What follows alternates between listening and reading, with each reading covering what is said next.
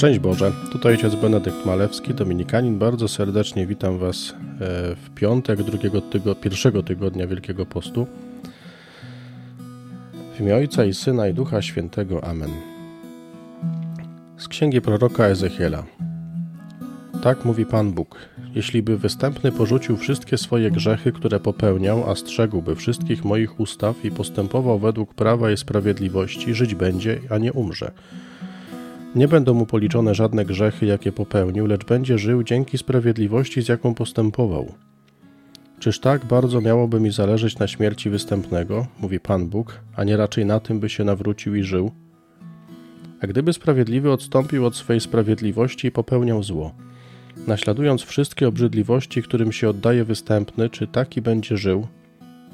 Żaden z wykonanych czynów sprawiedliwych nie będzie mu policzony, ale umrze on z powodu nieprawości, której się dopuszczał i grzechu, który popełnił. Wy mówicie, sposób postępowania nie jest słuszny. Sposób postępowania Pana nie jest słuszny. Słuchaj jednakże, domu Izraela, czy mój sposób postępowania jest niesłuszny, czy raczej wasze postępowanie jest przewrotne?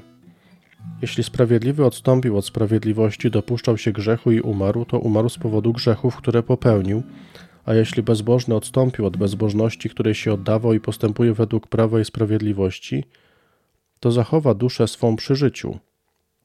Zastanowił się i odstąpił od wszystkich swoich grzechów, które popełniał i dlatego na pewno żyć będzie, a nie umrze. Psalm sto trzydziesty. Gdy grzechy wspomnisz, któż się z nas ostoi?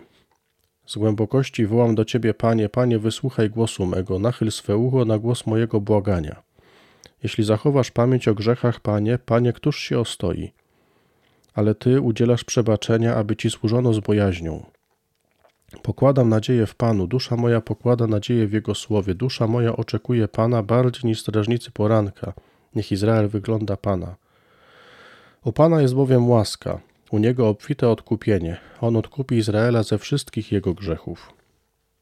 Z Ewangelii według świętego Mateusza. Jezus powiedział do swoich uczniów: jeśli wasza sprawiedliwość nie będzie większa niż uczonych w piśmie i faryzeuszów, nie wejdziecie do Królestwa Niebieskiego.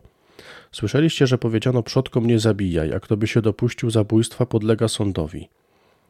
A ja wam powiadam, każdy, kto się gniewa na swego brata, podlega sądowi. A kto by rzekł swemu bratu raka, podlega wysokiej radzie. A kto by mu rzekł bezbożniku, podlega karze piekła ognistego. Jeśli więc przyniesiesz dar swój przed ołtarz i tam sobie przypomnisz, że brat twój ma coś przeciw tobie, zostaw tam dar swój przed ołtarzem, a najpierw idź i pojednaj się z bratem swoim. Potem przyjdź i dar swój ofiaruj. Pogódź się ze swoim przeciwnikiem szybko, dopóki jesteś z nim w drodze, by cię przeciwnik nie wydał sędziemu, a sędzia dozorcy, i aby nie wtrącono cię do więzienia. Zaprawdę powiadam ci, nie wyjdziesz stamtąd, dopóki nie zwrócisz ostatniego grosza. W księdze proroka Ezechiela takie zdanie wybrzmiewa: czyż tak bardzo miałoby mi zależeć na śmierci występnego, mówi Pan Bóg, a nie raczej na tym, by się nawrócił i żył? To jest zdanie, które, pytanie, które Pan Bóg stawia nam, pytanie, które myślę warto sobie nieraz postawić w momencie, kiedy zmagamy się w naszym życiu z oskarżeniem. Bardzo często tym, co nam najbardziej utrudnia nawrócenie, to jest nasz opór do tego, związany z tym, z takim podejściem, z brakiem wiary w to, że to ma sens, z brakiem wiary w to, że inni przyjmą nas, nawróconych, ale też, że Pan Bóg nas przyjmie nawróconych. Bo normalnym takim ludzkim odruchem, który jakoś myślę każdy z nas ma, jest pewne niedowierzanie, kiedy ktoś nagle zmienia swoje życie. I często myślę, że nawet kiedy nam się przydarzyło coś głupiego zrobić w życiu i potem chcemy zmienić zdanie, chcemy też zmienić postępowanie, nawet przeprosić innych, to często niestety spotkamy się z jakimiś wyrzutami, z takim wytykaniem naszych błędów i to nas blokuje. I często mamy takie podejście też sami wobec siebie. To zdanie, które papież Franciszek często wypowiada, że to nie, Bóg się nie męczy, okazywaniem nam miłosierdzia, to my męczymy się ciągle prosząc Go o przebaczenie. To zdanie jest o tym. Pan mówi, czyż tak bardzo miałoby mi zależeć na śmierci występnego, a nie raczej na tym, by się nawrócił i żył? Pragnieniem Pana wobec nas jest to ostatnie, żeby żył.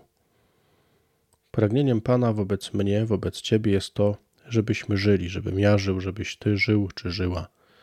Pan Bóg chce, żebyśmy żyli i dlatego chce, żebyśmy się nawrócili. I On nie męczy się tym, nie robi nam wyrzutów, nie pogardza, nie docina nam.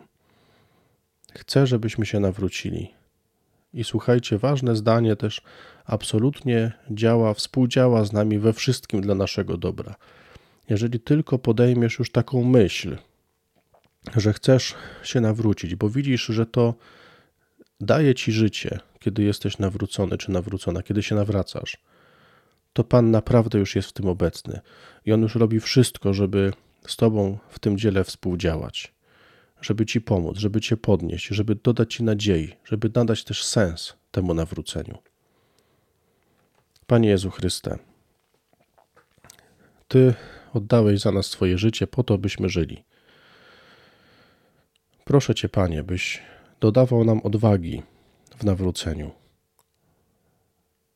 Usuwaj, Panie, wszelkie opory przed zmianą naszego życia, przed nawróceniem. Pokazuj nam, Panie, to, że naprawdę ciągłe nawracanie się do Ciebie nadaje sens życiu, przywraca radość, buduje nasze relacje, buduje więzi, buduje nasz dom, Twoje królestwo już tutaj na ziemi. Pozwól nam, Panie, doświadczać tej Twojej obecności, Twojego działania, Twojej mocy w naszym życiu. Bardzo Ci dziękuję, Panie Jezu, za to, że działasz w nas, że nas dotykasz swoim słowem. Ty żyjesz i królujesz na wieki wieków. Amen. Dziękuję Wam bardzo za uwagę i dobrego dnia życzę w obecności Pana. Pana, który działa we wszystkim razem z Wami dla Waszego dobra.